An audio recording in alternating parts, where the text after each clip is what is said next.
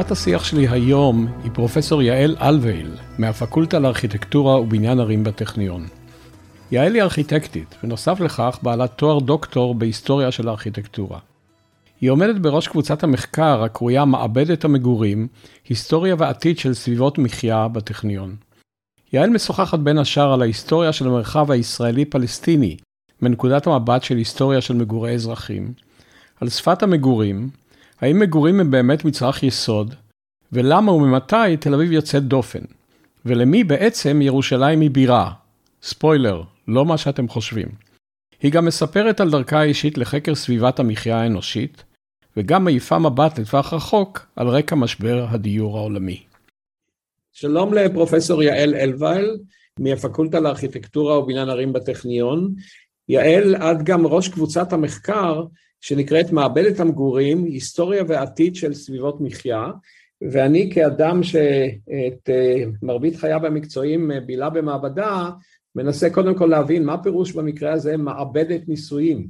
האם הכוונה היא שאת אה, לוקחת את המציאות ובוחנת אותה, כאילו המציאות עשתה את חומרי העבודה, או שאת עושה על, הניסוי, על, על המציאות מניפולציות, זאת אומרת, את בונה, נניח, אה, לא בונה בעצמך, מתכננת בתים בצורות שונות, סביבות מגורים בצורות שונות, אה, תשתיות בצורות שונות וכדומה.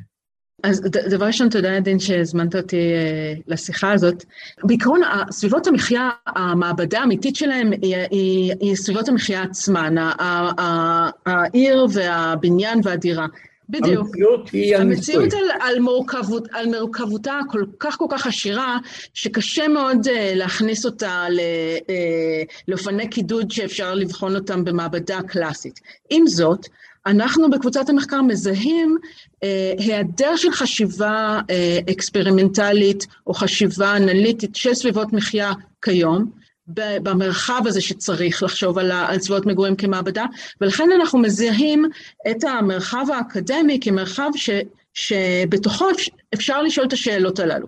יעל, איך את מצפה שבונה בית או בונה עיר ילך ויגיד אולי ננסה ככה, אולי ננסה ככה, הוא צריך לעשות את כל זה על מודל. אז אתם עושים את המודלים האלה? אז, אז דבר ראשון, אה, אנחנו, קבוצת המחקר שלי עושה בעיקר אה, אה, מחקר היסטורי, אודות סביבות מחיה קיימות והיסטוריות, ואנחנו מסתכלים גם על הדיסציפלינה עצמה, על צורות התכנון, על ה-design methods, מה שאנחנו קוראים, של בעיית המגורים. בעיית המגורים היא בעיה יוצאת דופן בהיסטוריה של הדיסציפלינה של הארכיטקטורה, זו בעיה מודרנית.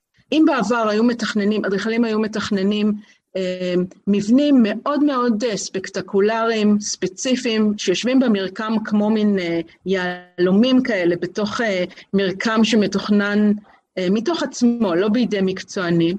בתקופה המודרנית, המודרניזציה של המקצוע, של הדיסציפלינה האדריכלית, כללה זיהוי של כלל המרחב הבנוי כאובייקט לתכנון. כשאני עובר על דברים שאת עושה, אני לא יכול שלא להתפעל ממשהו שהוא כמובן טריוויאלי בשבילך, כמה עולמות ידע משולבים אה, בנושא אה, שאת נוגעת בו. ארכיטקטורה עצמה, אמנות, אם אני לא טועה מייקל אנג'לו אמר שזו האמנות האולטימטיבית, אקולוגיה, חברה, פוליטיקה, היסטוריה, פסיכולוגיה, אסתטיקה, ואגב גם בריאות ורפואה שאנחנו בהמשך הדברים ניגע בהם כי זה מאוד חשוב בהקשר שלנו עכשיו. אמ, האם אה, ההתבוננות שלך היא אה, מתוך כלל המרכיבים האלה? מה, מה המרכיבים העיקריים שאת רואה בעצמך בתרומה שלכם?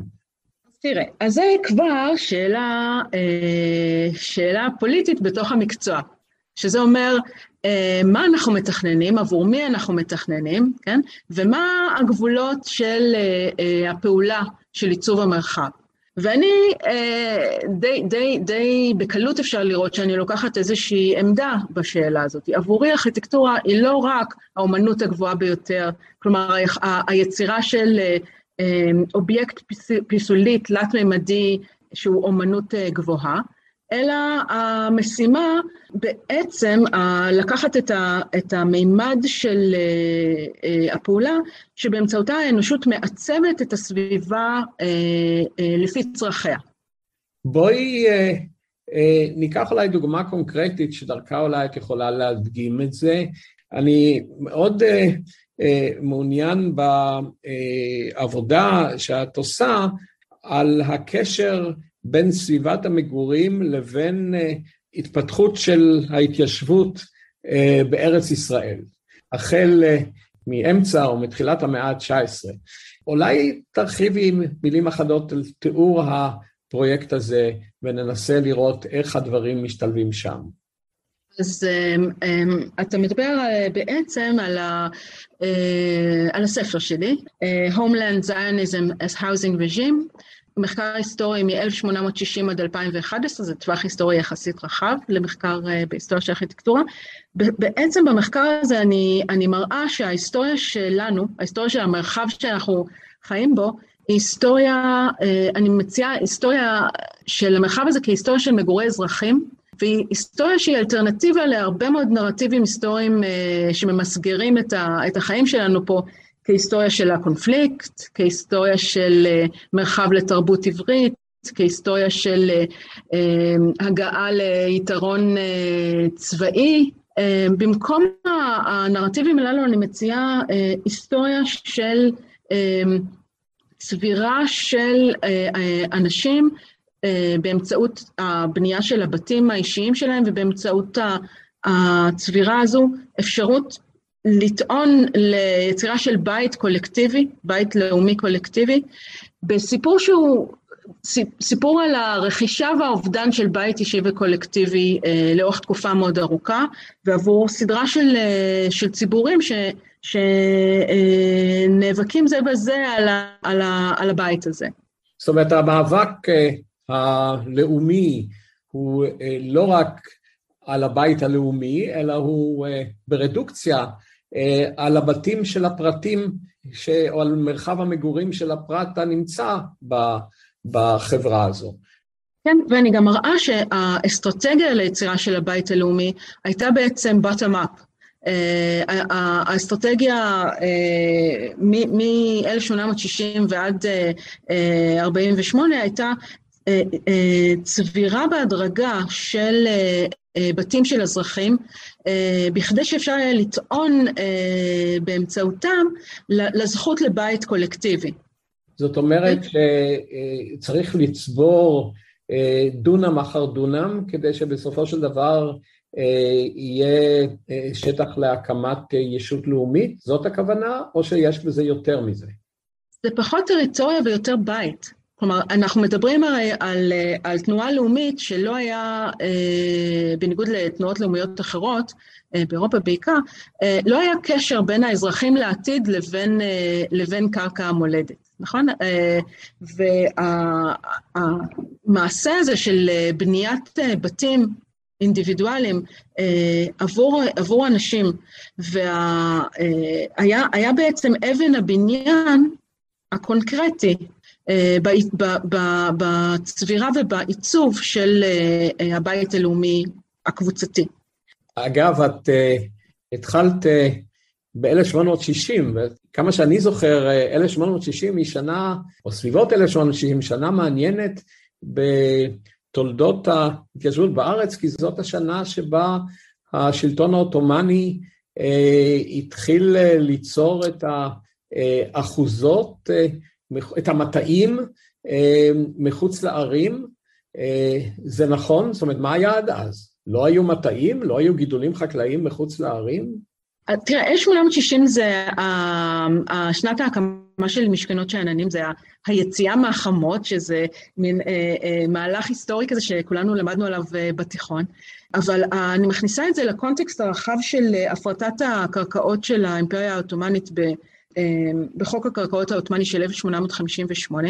מה שבעצם אה, קרה שם זה פתיחה של אה, הרבה מאוד קרקעות שהיו בבעלות הסולטן, מכירה שלהם אה, בשוק החופשי, לאנשים שיכלו לרכוש קרקעות גדולות יחסית ולהקים חוות חקלאיות אמ, בעיבוד חקלאי מודרני, חקלאות לטובת צבירת רווח.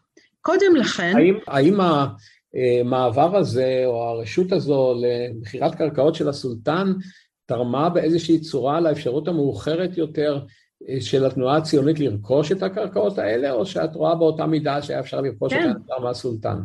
לא, בוודאי, בוודאי. לפני שהסולטן פתח, לפני הרפורמת קרקעות הגדולה הזו, אה, שלא קרתה רק כאן, היא קרתה בכל רחבי האימפריה העות'מאנית, הנגישות ל, ל, לקרקע, לעיבוד, הייתה מאוד מאוד uh, מוגבלת.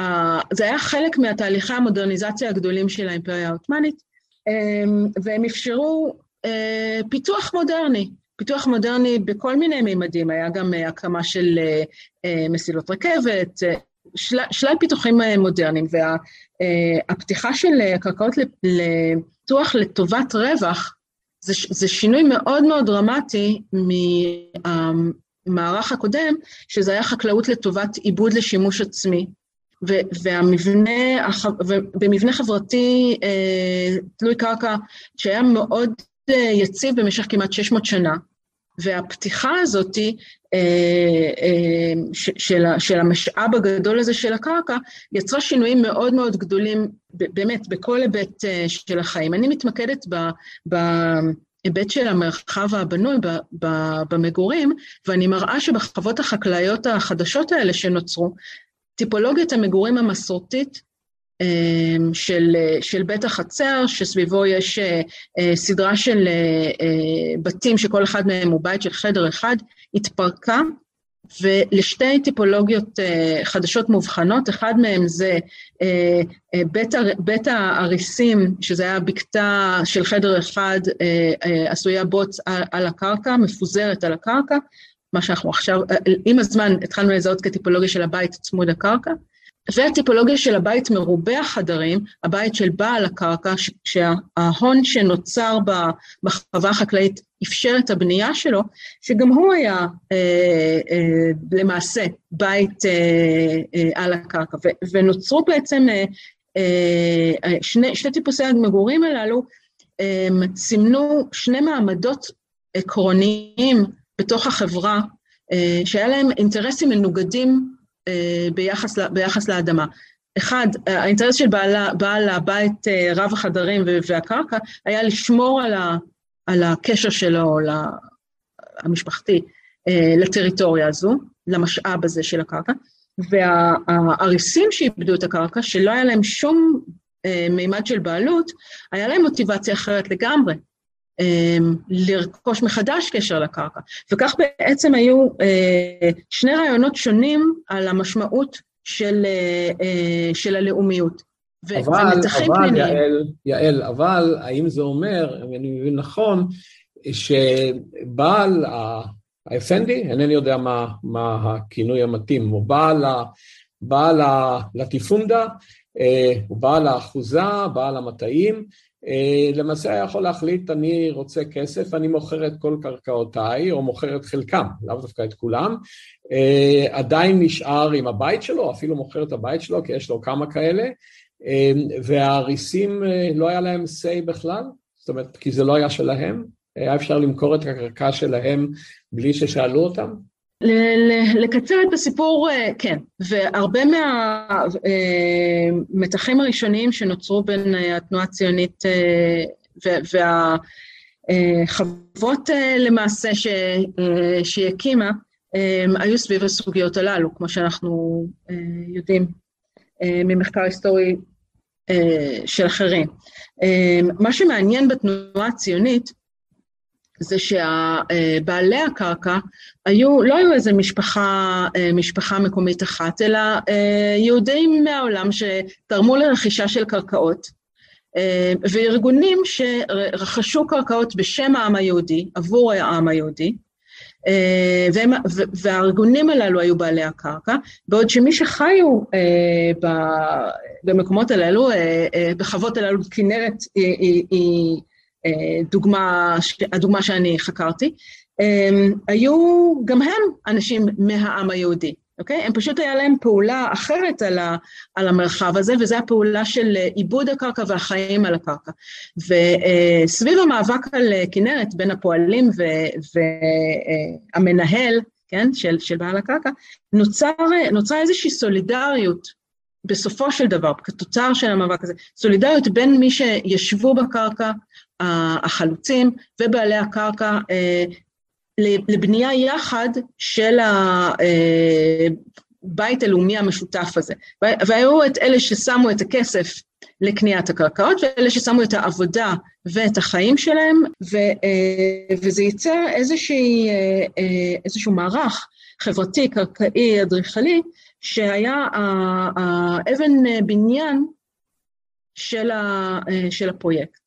אבל תראי, את אה, תיארת עכשיו שני מצבים, אחד, אה, בעל קרקע, לצורך העניין הזה אני אקרא לו פלסטינאי, אה, אני לא יודע אם היה מגדיר את עצמו כך אז, באמצע המאה ה-19, שיש לו בית אחוזה, ויש אנשים שעובדים על הקרקע, הוא קנה את הקרקע, הוא החכיר אותה לעבודה לאחרים, לבין מה המקבילה, איזשהו ארגון או אדם עמיד ציוני בחו"ל, אה, לא יודע אם באותו רגע היה קורא לעצמו ציוני, שקנה את האדמה ונתן אותה לעיבוד לאנשים שהאדמה לא שייכת להם, או שההבדל הוא גדול מאוד וזה בכלל לא דומה. השאלה בדיוק על איזה נקודת זמן היסטורית אתה מדבר, ועל איזה אה, אה, יישוב בדיוק אתה מדבר. אה, אנחנו, אנחנו בעיקרון מדברים על ה... אה, על העשור האחרון של המאה ה-19 והעשורים הראשונים של המאה ה-20, אוקיי? וה, אה, כלומר, הציונים כבר מתחילים להגדיר את עצמם כציונים, ובאמצע שנות ה-30, אה, כשיש את, ה, את המאבקים המפורשים בין התנועה הציונית לבין אה, מתחיל פרויקט לאומי פלסטיני, כן? הטענה שלי כאן זה שיש, שבעוד שבלאומיות הפלסטינית יש בעצם שני כוחות מנוגדים, יש את בעלי הקרקע ש, שמזהים את עצמם כהנהגה הפלסטינית, אנשים שיבים, אתה יודע, אנשים ש, ש, שיש להם אה, בעלות על הקרקע והם רואים את עצמם כפלסטינים, ויש את, ה, את הפלאחים אה, שמאבדים את הקרקעות הללו, אין להם קשר לקרקע, ויש להם בעצם אה, וריאציה משלהם על הלאומיות הפלסטינית. ובניגוד לזה, מהי הווריאציה? מהי הווריאציה? היא, היא זו ש, אה, שהפרויקט הלאומי שלה כולל הסדרה מחודשת של הזכויות אה, הקרקעיות. כלומר, יש איזשהו מתח פנימי. שימי לב, יעל, מה אנחנו עושים, ואגב, זה מתקשר להערה בהתחלה, שהארכיטקטורה, אה, במונחה הרחב, כוללת בתוכה כל כך הרבה עולמות תוכן ופנים של חיי אדם, שאנחנו בעצם נכנסים לעיסוקים שהם יותר פוליטיים, חברתיים, פוליטיים אז והיום, וזה מצוין, זה בסדר גמור, כי את מסתכלת על זה מנקודת מבט. אני פשוט אומרת שזה חלק, אה, שזה חלק מהמטריה, כלומר... אה, אין לי, אין לי, אין לי, אני לא חולק, אני, אבל כן. דווקא בגלל זה אני רוצה לשאול, זו השאלה האחרונה שתביא אותנו, אני מקווה, לצד אולי החורג מה... אה, לכיוון פוליטי יותר חד, והיא השאלה הבאה. את אומרת שבשלב מסוים נוצרו פה שתי התנועות הלאומיות, שאחת מהן הגדירה את עצמה אה, כציונית, ואנחנו לא ניכנס להיסטוריה של הציונות, אבל אה, ביטאה את עצמה אה, בין השאר בוטום אפ ברכישת, בהקמת המגורים ל, ל, ל, ליושבים בציון, והשנייה הייתה היווצרות התנועה הפלסטינית, והשאלה שלי, בהינתן, וכאן אני פשוט לא, לא, לא, לא בחומר הפוליטי, לא בחומר של ההיסטוריה, אבל אני שואל את השאלה כאדם ששומע, מקשיב לשיחה תוך כדי שהוא משתתף בה. התנועה הציונית, אנחנו יודעים את הרקע שלה, ואנחנו יודעים שלמרות שאת אומרת bottom up, היה בה גם הרבה top down, זה בא מהחוץ.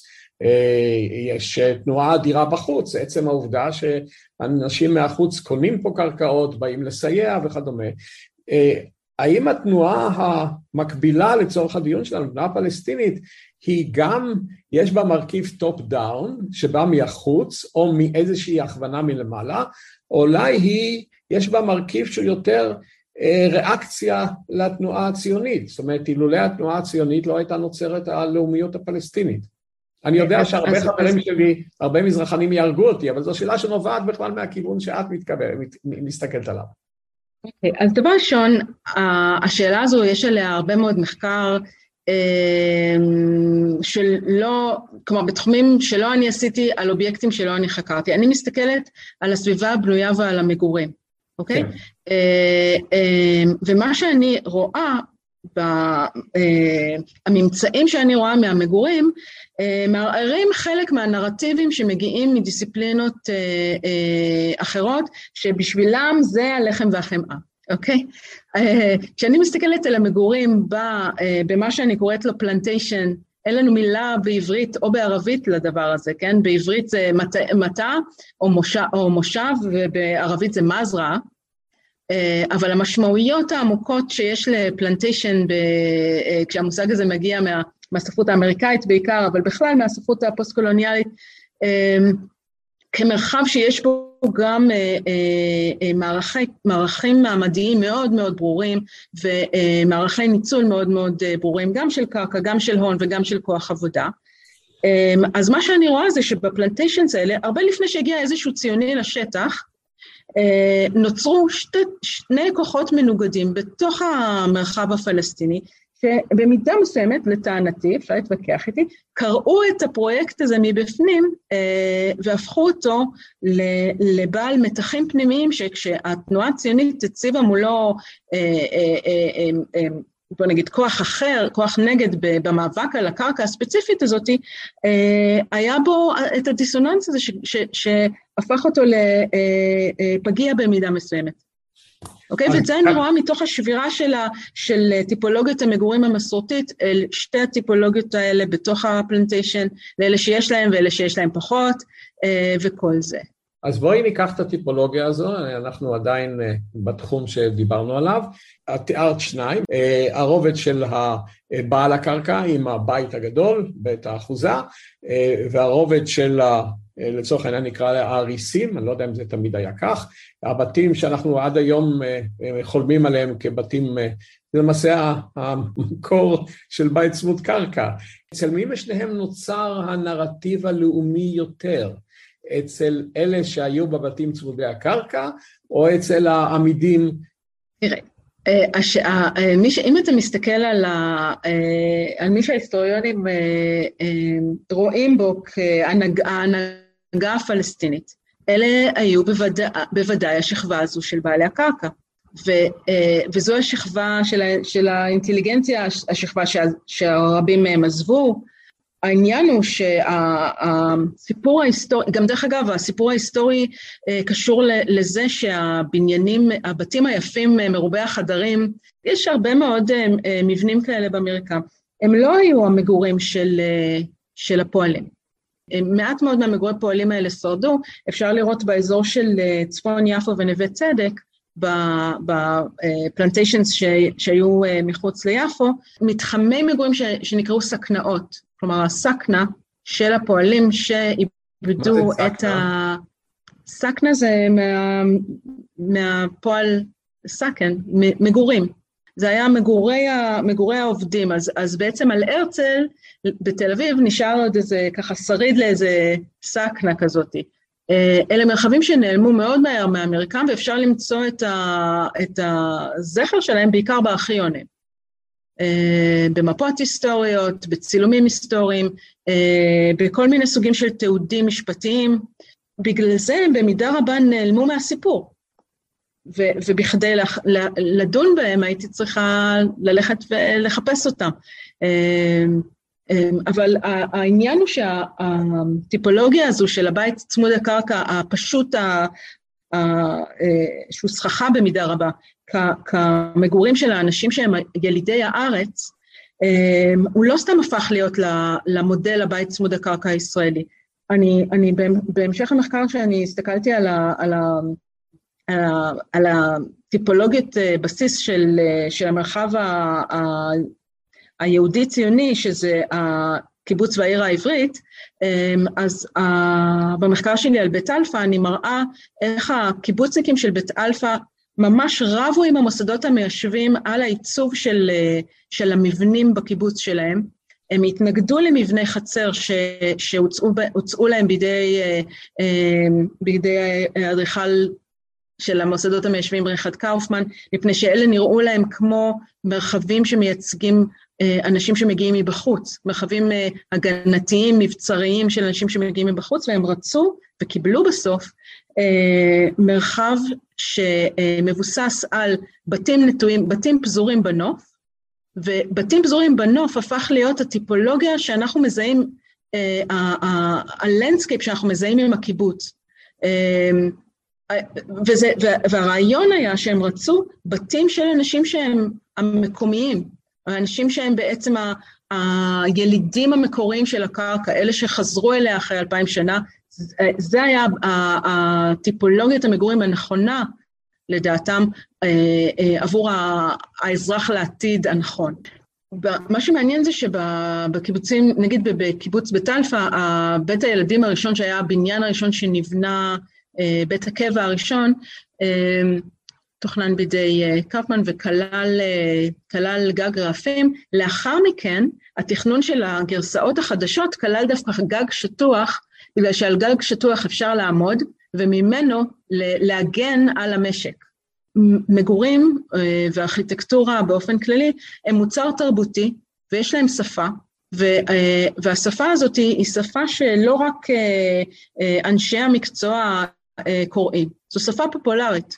אה, אנחנו קוראים את המרחב הזה ואנחנו יודעים לקרוא באמצעותו, אה, הוא סמל למי שחי בו. ובגלל זה התבנית של המגורים, צורת המגורים, הטיפולוגיה, כל הדברים האלה הם עקרוניים כל כך. אתה יכול לשאול למשל על פרויקט השיכונים הגדול של המדינה מהקמתה, שני העשורים הראשונים בוודאי, לשכן אה, אה, כמה שיותר עולים במגורים, אה, במגורי קבע, מבחינת, מבחינת תנאים ושירותים, זה לכאורה מעולה, נכון? אנשים קיבלו בתי קבע עם אור ואוויר וסניטציה ו- וכל זה, אבל לשפה של ה... לשפה האדריכלית של המגורים האלה, לעובדה שהם היו חזרתיים כל כך, לעובדה שלא היה אה, ביטוי לזהות ולשייכות, כלומר, למוצר התרבותי של השיכונים הללו היה, הייתה חשיבות מאוד גדולה. זו שפה שאנשים קראו ו, אה, והיה להם קשה עם מה שזה אומר עליהם. ודרך אגב, מדובר בבעיה שהיא לא רק ייחודית לנו בישראל, אנחנו הרבה פעמים מדברים על הסוגיות הללו, סוגיות המגורים, בגלל שהן כל כך אה, ככה אישיות, אנחנו חושבים שמדובר בסוגיות אישיות שלנו, אבל אה, סוגיית המגורים, אה, גם בפרויקט השיכונים ההמוני הגדול אה, בכל העולם, עלו הסוגיות הללו של אנונימיות ושל צורך לחשוב מחדש את השאלות הללו. כיום שלנו יש משבר אה, מגורים, אנחנו חושבים עליו כאל משבר אה, מקומי עם, עם, עם כל האלמנטים הספציפיים של כלכלה ושל חברה ושל זה. אה, אנחנו נמצאים אה, במשבר אה, מגורים עולמי, שבכל מדינה כמעט יש משבר שיש לו ספציפיות, אבל אנחנו מדברים מצד שני על סוגיה שהיא overarching. יעל, אה, את אה, נוגעת בנקודה שאני אה, אבקש לשוחח עליה בהמשך, שהיא עקרונית מאוד, אבל אני אשמור את זה כ... כהפתעה, ואני רוצה רגע אחד לזוז קצת הצידה, או למעשה להתחבר למה שאמרת קודם, את הזכרת יציאה, לצורך העניין שלנו נקרא לזה חוות או מטעים, והיציאה הזו נעשתה מתוך, בחלקה מתוך ערים, נכון? מתוך עיר. אה, כמו למשל ביפו, את נתת דוגמה של הפלנטיישן שנוצרו אה, סביב יפו. ואני מבקש רגע להיאחז בנושא האיור. באיזשהו מקום אה, כתבת שתל אביב תוכננה בצורה שהיא מיוחדת במינה. את יכולה להסביר? יש שני היבטים uh, שהייתי רוצה להדגיש. דבר ראשון, uh, תל אביב, שהיא עיר מודרנית, כן, uh, נוסדה ב-1909 לחלוטין uh, במודרנה, uh, נבנתה על עיקרון שהוא לא טריוויאלי בתכנון של ערים מודרניות. ערים מודרניות הן בדרך כלל אה, תוכננו סביב אה, אה, מטרות כמו תיעוש, מסחר, נמל למשל, או כערי ממשל, יש הרבה ערי ממשל חדשות מודרניות שנוצרו. בתל אביב נוסחה סביב הרציונל של יצירת מגורים טובים לאנשים, אוקיי? בעיקר ליהודים, בכדי למשוך יהודים מאירופה במקום לעלות לארצות הברית, כן, במקום להגר לארצות הברית, לעלות לארץ ישראל, וההבטחה הייתה הבטחה של מקום טוב לחיות. היא, היא תוכננה מתוך תפיסה שהמגורים זה הדבר החשוב. הלחיות בארץ זה הדבר החשוב, ותנאי מחיה ומגורים טובים זה הרציונל הטוב להקמה של עיר. עכשיו, יש פה איזשהו היפוך, וההיפוך הזה הוא באמת גרם לדיסוננס בהיסטוריה של העיר. הרבה מההיסטוריונים הראשונים אה, של תל אביב, שרובם היו אה, גיאוגרפים היסטוריים, אה, טענו שתל אביב מעולם לא תוכננה להיות עיר, בגלל שהם אמרו, אבל אין בה את המרכיבים של העיר, אין בה מרכז מסחרי, אין בה תעשייה, אין בה, לפחות לא תוכנן בה נמל בהתחלה. איפה העיר פה? זה מראש תוכנן להיות רק פרבר של יפו, אבל למעשה, מאחר, יש פה בעצם רציונל אחר למגורים, וזה כבר הופך את העיר הזאת לעיר יוצאת דופן, לעיר מודרנית יוצאת דופן. היא הייתה אה, חריגה בניסוח העיקרון הזה של אה, אה, מגורים, או, או מה שאני קוראת אה, אה, עיר, אה, אה, בתים בטרם רחוב. אז את אומרת, תראה, יש לך פה עיר שלמעשה מטרתה העיקרית היא לתת את מה שאתה היית רוצה שייתנו לך. אה, יכולת למגורים נוחים, בוא אלינו. ואם אתה חושב על זה, העיקרון של בתים בטרם רחוב עדיין מאפיין עירוניות ישראלית. אם אתה מסתכל בשכונות בפתח תקווה מזרח או בחדרה מערב, זה קודם המגורים ורק אחר כך רחובות, אה, אה, שירותים כמו בתי ספר וכולי.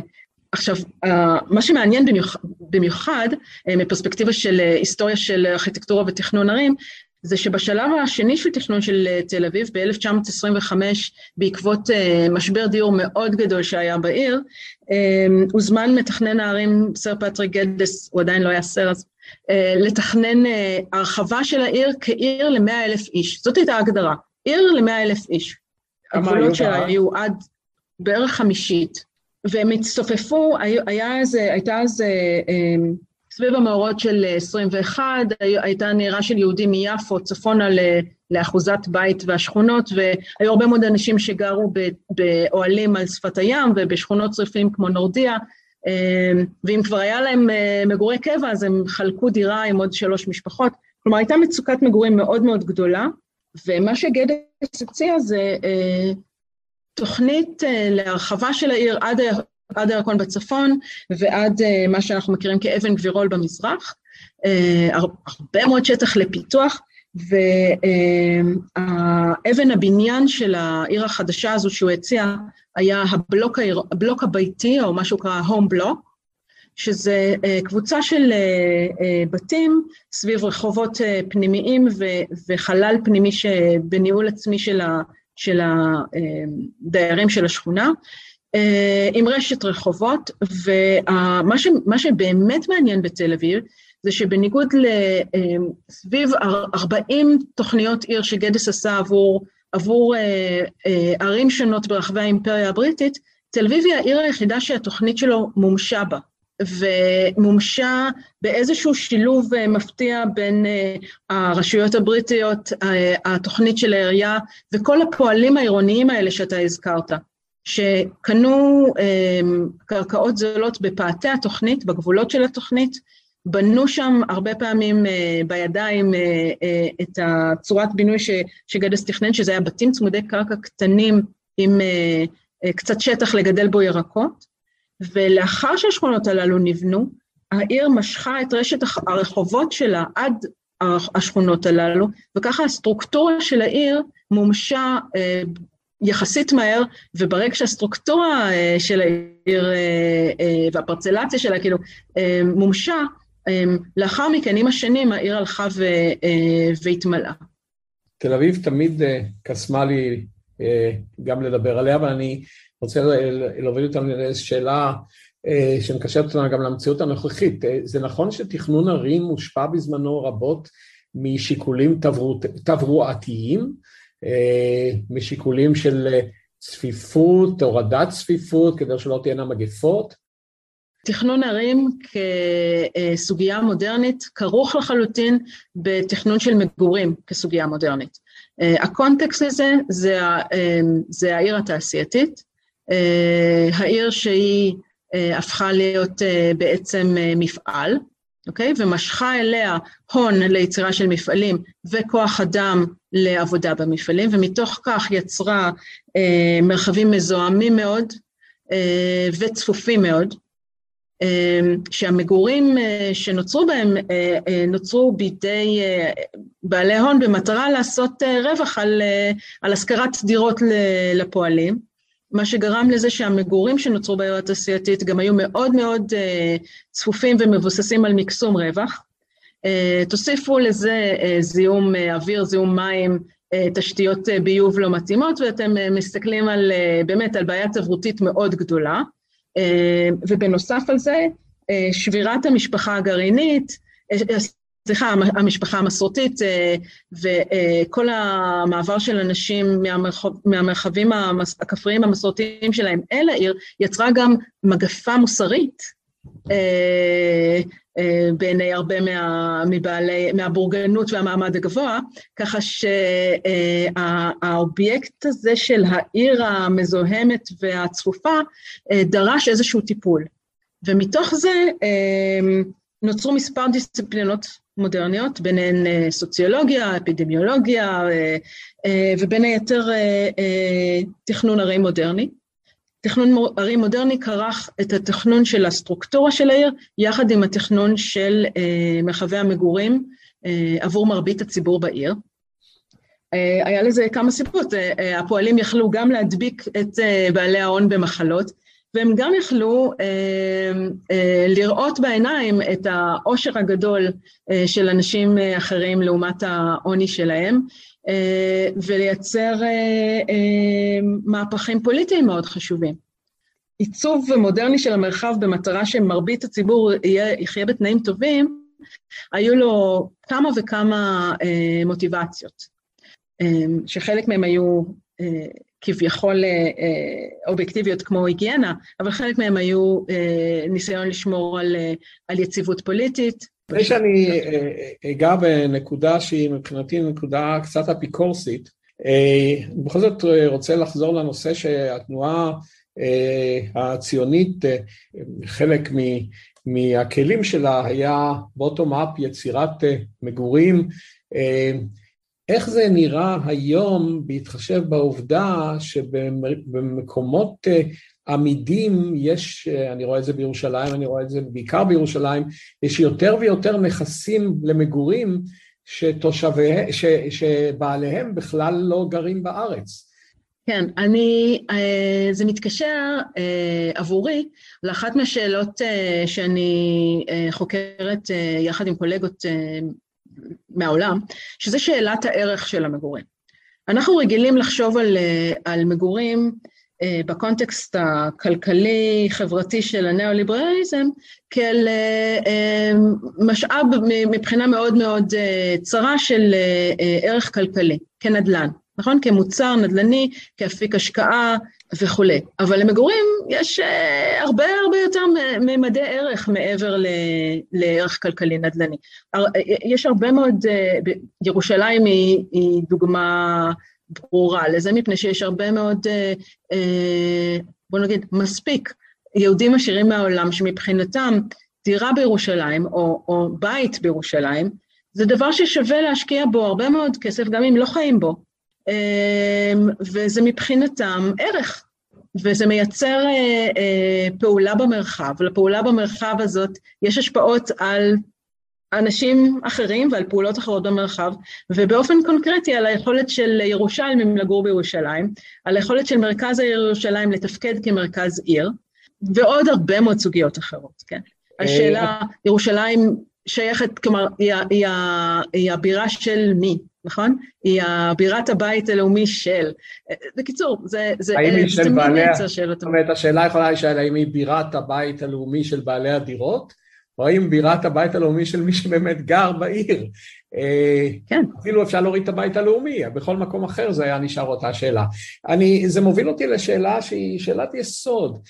אנחנו כל הזמן מדברים על מגורים, גם בחדשות יום יום, זה נושא מאוד חשוב, הוא נושא מרכזי במחשבותיהם ובתכנוניהם של זוגות צעירים, הוא נושא שלפעמים מביא להגירה, ואני תמה, האם מגורים הם מצרך יסוד שהמדינה צריכה לפחות לסבסד, אם לא להעניק?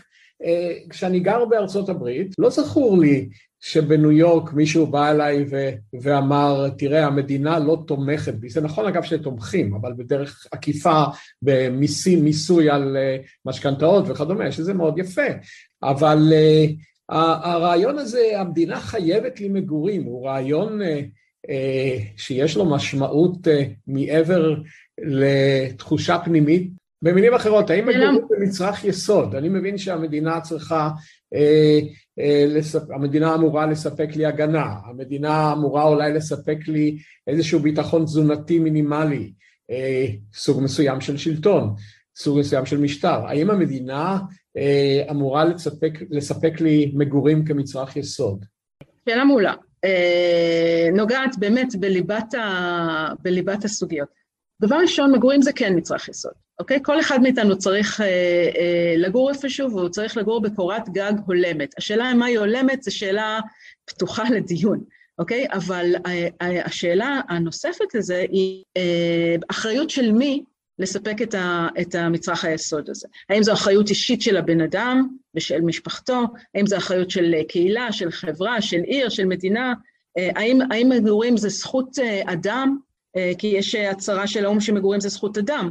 זכות אדם זה לא זכות אזרח. אז מי, מי אמור לספק את הזכות הזו, או את המצרך הזה? עכשיו, מה שאנחנו רואים בהיסטוריה אגב, של... אגב, בזכות אה, אדם, יעל, זכות אדם אפשר לפרש אה, מן הצד בצורה נאיבית בשתי אפשרויות. אחת, מהרגע שיש לך מגורים, יש לך זכות עליהם ואסור לקחת ולגרש אותך משם, וזכות אדם יכולה להיות גם החברה שאתה חלק ממנה אמורה לספק לך אותם.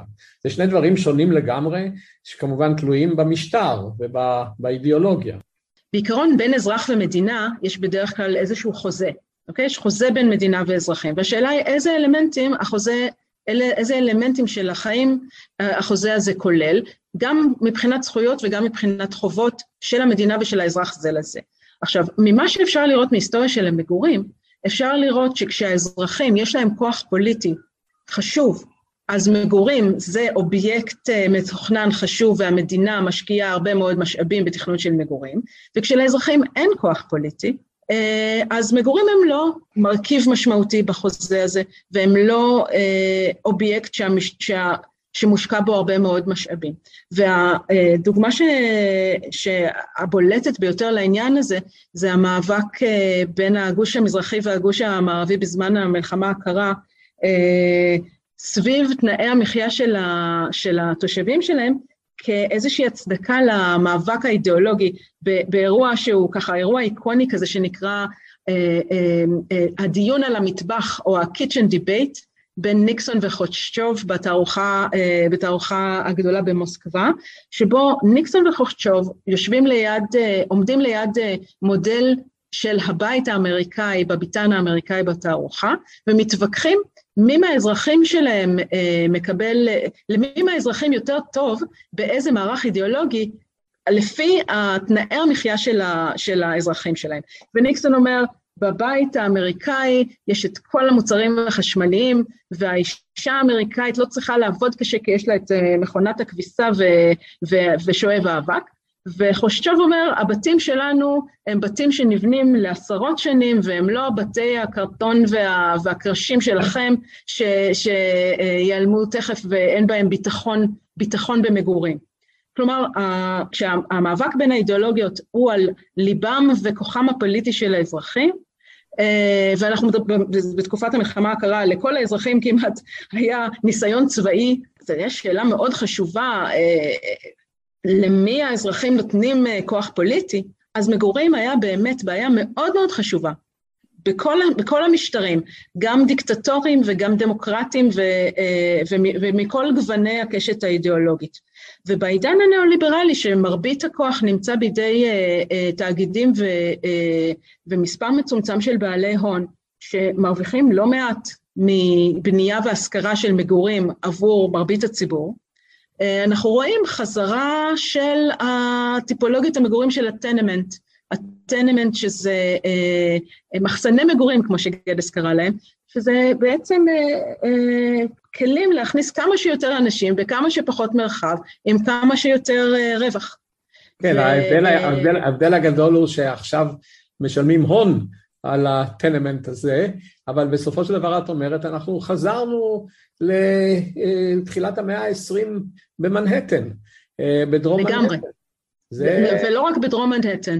חומר למחשבה. ובגלל זה, בדיוק, ובגלל זה קבוצת המחקר שלי פותחת את המגורים, מנסה לפתוח את המגורים מחדש כבעיה אה, אה, תיאורטית, תכנונית, בעיה של design methods, ואנחנו מנסים להגיד איך אפשר לחשוב מחדש על אה, אה, תכנון של סביבות מחיה עבור מרבית הציבור. לדעתי אה, את לא תקבלי מענקי מחקר מטייקונים שבזה תלוי כספם.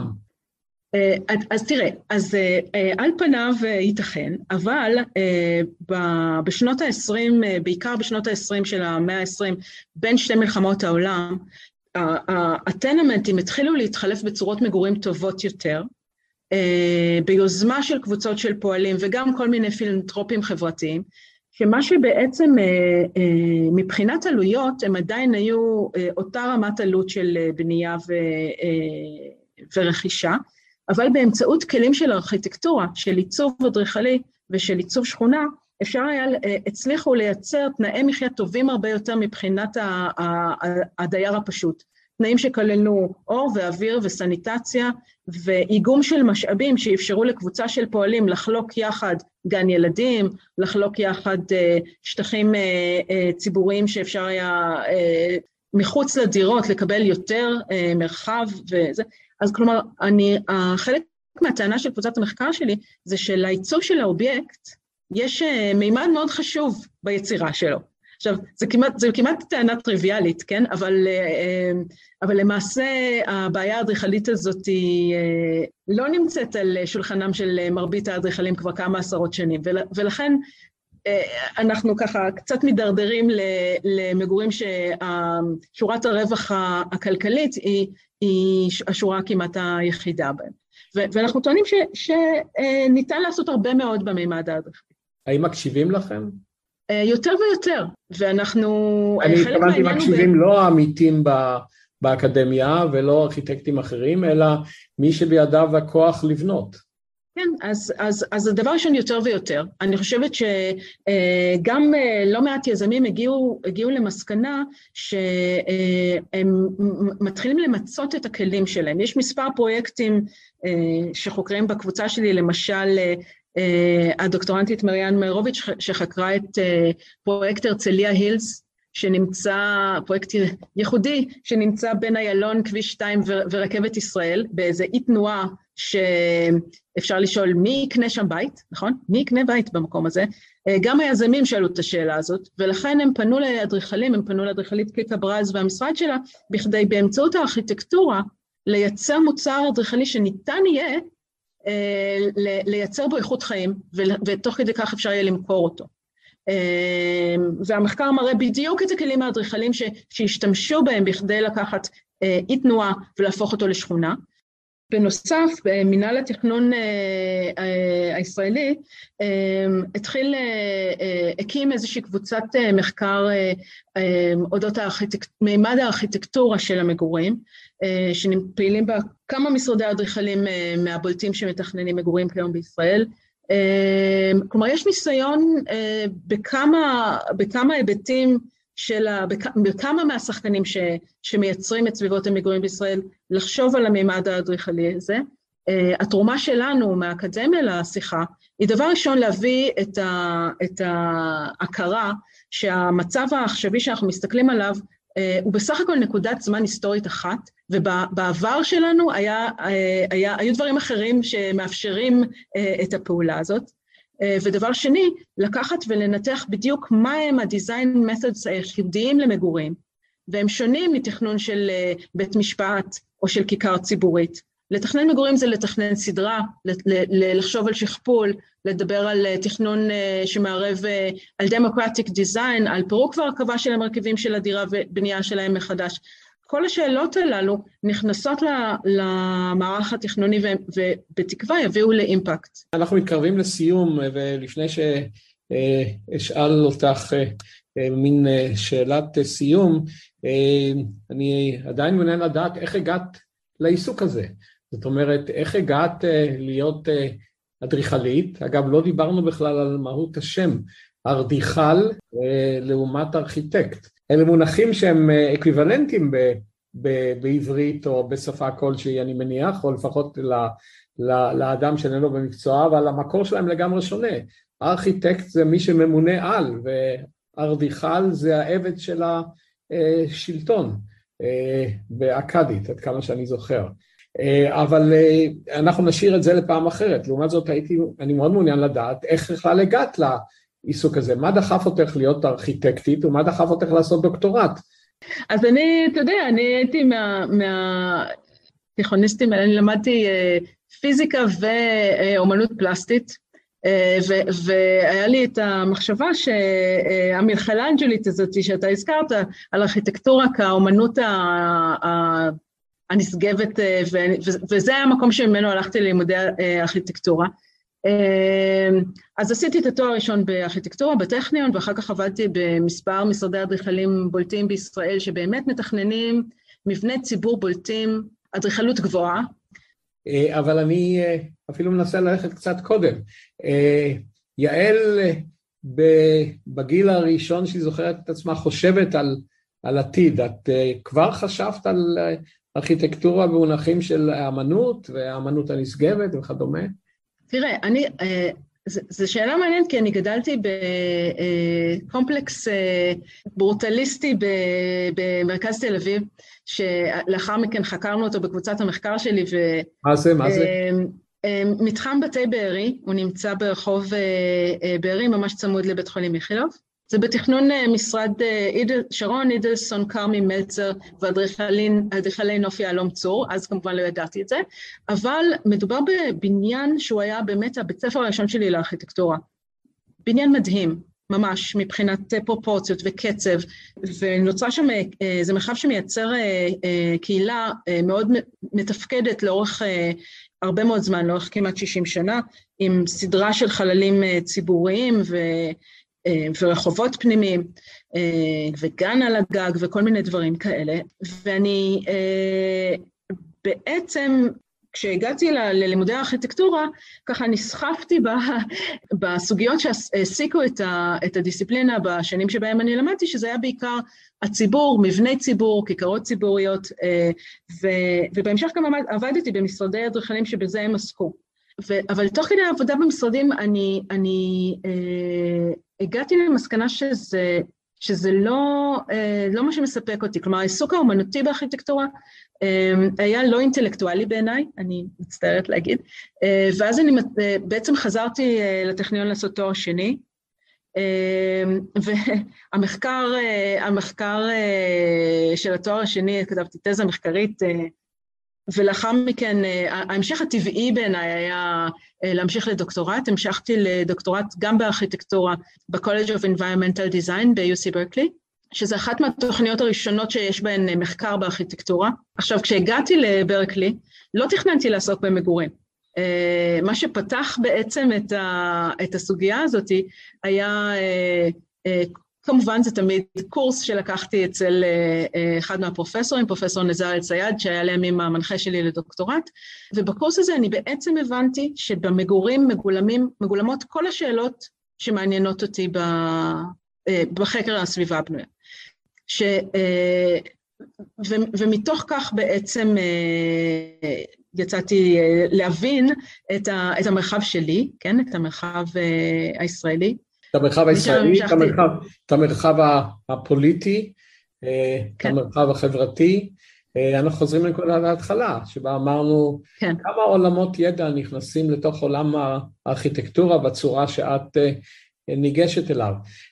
אני מבקש לסיום, יעל, אה, כמעט שכחתי לשאול, וזה כבר נשאיר לפעם אחרת, יש שיר על גגות תל אביב? גגות תל אביב הם למעשה אפשרות לבנות את תל אביב ברובד שני, נכון? זאת אומרת, אני לא יודע איך זה מבחינת קונסטרוקציה, אבל אני מניח שבשלב מסוים כשהמקום מתרווה, אפשר לחשוב על הגג כעל לייר נוסף, שכבה נוספת של, של אדמה. אני מסתכל על זה נכון או שאני הוזה? לא, אתה לא זה, אתה, אתה מזהה, יש, יש, כאילו בארכיטקטורה מדברים על הגג כעל החזית החמישית, ואנחנו מדברים על החזית החמישית שהיא אה, אה, החזית שאנחנו מתחילים להיות אה, מודעים אליה ברגע שאנחנו עולים לגובה, נכון? אז יש ערים כמו חיפה שבהם ההר מספק את הגובה, וכל מבט מכל חלון כמעט בחיפה מזהה את הגגות כמימד מרחבי חשוב. בתל אביב, באיזשהו שלב, באמת הצפיפות של הבנייה החלה את העלייה לגובה ואת הבנייה המגדלית לגובה. ומימד ההתפתחות העירונית כיום הוא, הוא מימד הגובה במידה רבה מאוד, כן? לא לעומק. זה, זה, זה, זהו, זה תהליך, חלק מהעניין קשור, ב, אתה יודע, במגרשים, כן? אפשר לאחד מגרשים, ואז גם אה, העומק, אה, מימד העומק, אבל אה, יש הרבה מאוד אה, דיון, כמו שאת, אה, כל אחד בציבור הישראלי בטח יודע, לגבי המגדלים הללו. איזה סוג של פיתוח זה, האם זה פיתוח רצוי, איזה צורת חיים אה, חדשה בעצם נוצרת במגדלים הללו, כי אה, אם, אם מסתכלים, אה, זה מעניין, אה, חלק ממסמכי השיווק של... דירות היוקרה במגדלים אה, מנסה לשווק וילה באוויר, או וילה בשמיים. כביכול... זה ההגדרה של לופטגשפט, כן. כן. אז כל המרחב האוויר הזה הוא באמת מין אה, אה, מרחב שבפוטנציאל יש בו בינוי, ולכן בפוטנציאל יש בו הרבה מאוד הון שניתן לקצור. בדיוק בהקשר הזה זה מתאים לנקודת הנקודה שרציתי להגיע אליה בסיום. את אמרת גם קודם, לעיר יש עבר, אנחנו עסקנו בעבר של המגורים בארץ ועסקנו בעבר של תל אביב ואנחנו מסתכלים על ממד אנכי אה, על בסיס עבר שהתווה את העיר אה, מימי גדס ואילך, למעשה לפניו, כי את העיר אה, יצרו האנשים בתכנונם הראשון ב-1909 אני מניח. חמישים שנה מעכשיו, תני דרור לדמיונך, איך תיראה סביבת המגורים בתל אביב? אה, אוקיי, אני הייתי רוצה עכשיו גם על תל אביב, אבל גם, אה, גם על כלל הארץ. וגם, מאחר ואני, אני, חשוב לי שלא נסתכל על עצמנו רק כאיזה מקרה ייחודי, כן, בעצם מגורים היא בעיה, היא בעיה עולמית. אני חושבת שבחמישים השנים הקרובות, ככה בראייה האופטימית, אה, מרבית הציבור ידרוש אה, אה, תנאי מחיה הולמים. תנאי המחיה עבור מרבית הציבור במרבית העולם יידרדרו לרמה שכבר לא מספקת תנאים הולמים.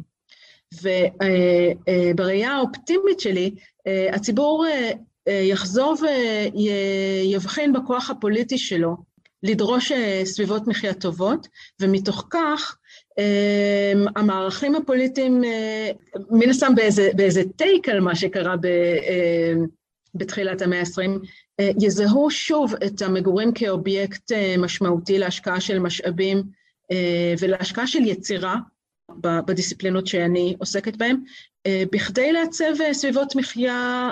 בואי נהיה טכניים יותר. בואי נהיה טכניים יותר. אני מנסה לחשוב על תל אביב בכוונה אני לוקח תל אביב, זה יכול להיות אה, אה, מקום אחר כן. מבחינתך, אבל תל אביב נוחה מבחינה הזו. חמישים שנה מעכשיו, אני אלך אחורה חמישים שנה, גדלתי בתל אביב, אה, אני רוצה לומר לך שאני מסתובב הרבה פעמים בסביבות מגוריי הקודמות, לא גר שם כבר המון שנים, ז'בוטינסקי, בן נון, זה נכון שיש פה ושם בתים חדשים, אבל אם ריפ ון וינקל היה מתעורר אחרי מאה שנה, הוא היה מזהה את המקום, זאת אומרת זה, זה אותו סוג בתים, אני לא מדבר על הסידור בפנים או על מעליות, אותו סוג בתים, אותם רחובות, אה, בסדר, אז איזה חנות אה, השתנתה. האם את חושבת שתהיה איזושהי מהפכה בצורת המגורים 50 עד 100 שנה מעכשיו. עכשיו אני יודע שלמי ניתנה הנבואה ואני גם רוצה להעיר ש... וזה מתקשר למה שאמרת קודם, זה לא מתייחס רק לבת... לבניינים עצמם, למשל כשאני עובר על יד בית מגורים גבוה מאוד, אני חושב אלוהים, המקום הזה בלי תחזוקה מעולה ייראה כסלאמס עוד עשרים שנה. זאת אומרת, זה שהתחילו ועשו בית יפה בין שלושים קומות, אלא אם יש לכם כסף לתחזק אותו, חבל על הזמן, במונח הישן של המילה. כן, כן. אז מה יהיה עוד חמישים או מאה שנה? אנחנו נסתובב עם, עם, עם, עם מי שיזכה ויהיה שם, יסתובב ולא יזהה איזושהי מהפכה, כי לא תהיה, אנחנו more of the same, או הטכנולוגיה ששינתה כל כך הרבה דברים בחיינו, למשל בקומוניקציה, אה, למשל אה, ביכולת איגום אה, מידע וכדומה, האם היא תשנה גם, תעשה גם מהפכה בצורת המגורים? אוקיי, okay, אז לעניות דעתי חייבת. הסביבות המגורים שאתה מסתכל עליהן הן אמנם יציבות יחסית בחמישים השנה האחרונות, ואפשר אפילו להגיד 70 השנה האחרונות, כלומר אנחנו עדיין מדברים על טכנולוגיית בנייה של בטון מזוין, אה, כאילו פתחים אה, גדולים יחסית ש, שמערכות של, אה, של קונסטרוקציה מבססת עמודים מאפשרת, אה, אבל אין לנו עדיין אה, שימוש בטכנולוגיות אה, מתקדמות שקיימות עבור כמעט כל מוצר אחר במגורים, אז מגורים. אה, ויש דרך אגב עבודה על זה, גם אצלנו בטכניון, אה, בקבוצות אה, מקבילות לשלי, אה, מחשבה על חומרים ועל טכנולוגיה ועל שיטות ייצור. למשל אה, חומרים אה, ייצור במדפסות, זה סוג הדברים שאת מדברת עליהם? כן, בין היתר, אבל חלק מהחומרים הם דווקא אפילו חומרים מסורתיים. כלומר, כיצד נשמש, ניתן להשתמש בחומרים מסורתיים עבור בנייה מתקדמת. אבל אני, אני אומרת, בכדי לאפשר, לייצר סביבות מחיה הולמות, אנחנו נצטרך לשפר את היכולות שלנו, גם בטכנולוגיות הבנייה, גם בתכנון הטיפולוגי של בניינים. אני לא יודעת אם אתה יודע, אבל כיום דירה ממוצעת בישראל היא 170 מטר מרובע. אה, זה, זה, אה, זה, זה בזבוז משאבים שלא מאפשר, דבר שמשעבד את כולנו למשכנתאות אה, שמיותרות. בסך הכל מדובר על, על חשיבה מחודשת, סך הכל, כן, זה לא מעט, אבל מדובר על חשיבה מחודשת על צורת החיים, חשיבה מחודשת על מה, מה נמצא בתוך הדירה ומה נמצא מחוץ אליו, הוא עדיין משהו שאנחנו יכולים להשתמש בו, אבל הוא לא בהכרח חייב להיות פרטי.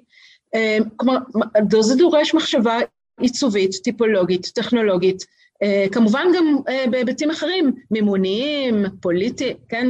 סטטוטוריים, מבלי שנעשה את זה אנחנו נמשיך את, ה, את, ה, את אה, מסלול הטנמנטיזציה הנוכחי, ואין לנו בכלל, אין לנו את, ה, את האפשרות להמשיך בדבר הזה. טנמנט, מגורים אה, צפופים, אם כי שם זה היה בשכירות. כן, אבל זה לא לגמרי משנה, כלומר מהפרספקטיבה האדריכלית זה לא ממש משנה. יעל, אה, חלק נכבד מהשומעים הם אנשים צעירים שאין להם, אני מניח, דירה, או שמשתעבדים לדירה.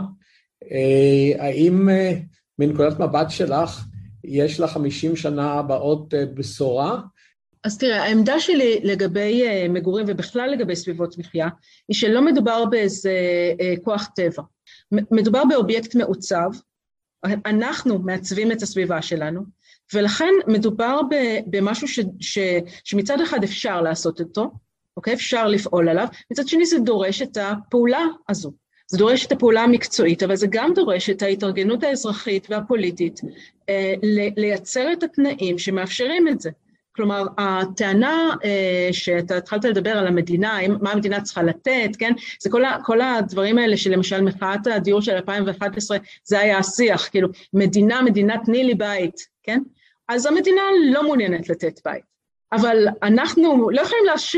להרשות לעצמנו לחיות בתנאי המחיה האלה, ולכן אנחנו צריכים כציבור אה, לייצר את, ה... את היכולת אה, אה, לדרוש את התנאים שאנחנו רוצים לקבל.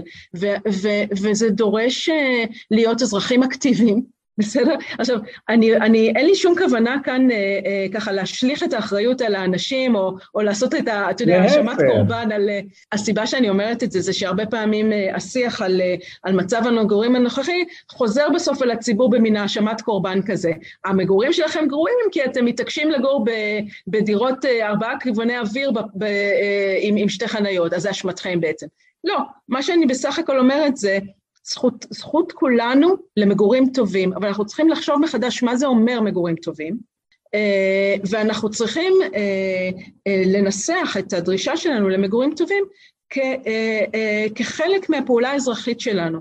וזה, ו, וכאן יש, אנחנו צריכים במידה מסוימת לוותר על התקווה הזאת שמישהו יבוא וידאג לנו, כי זה כנראה לא הולך לקרות. אז okay? הכותרת הכותרת של הספר ש, של מדן ומרקוזה, אה, המיתוס של ה, על המיתוס של החברה... מדינה ה, שוחרת לטוב. חברה כן. נדיבה, מדינה שוחרת לטוב, אה, זה מיתוס. כן, דבר ראשון, לא להיות נאיבים לגבי זה. כלומר, הטענה של מרקוזה בטקסט הקנוני שלו, המיתוס של המדינה שוחרת הטוב, הוא בעצם אומר, המדינה לא דואגת לאזרחים שלה סתם בגלל שהיא אה, האימא הטובה שלהם. כן? היא לא דואגת לאזרחים לדיור ולבריאות ולחינוך בגלל שאכפת לה מהם במיוחד. היא דואגת להם בגלל שהיא רוצה שהאזרחים יהיו מרוצים ולא ימרדו בשלטון. היא רוצה שהאזרחים יהיו בריאים ולא יהיו מגפות, וימשיכו ללכת לעבודה ולייצר, וכולי.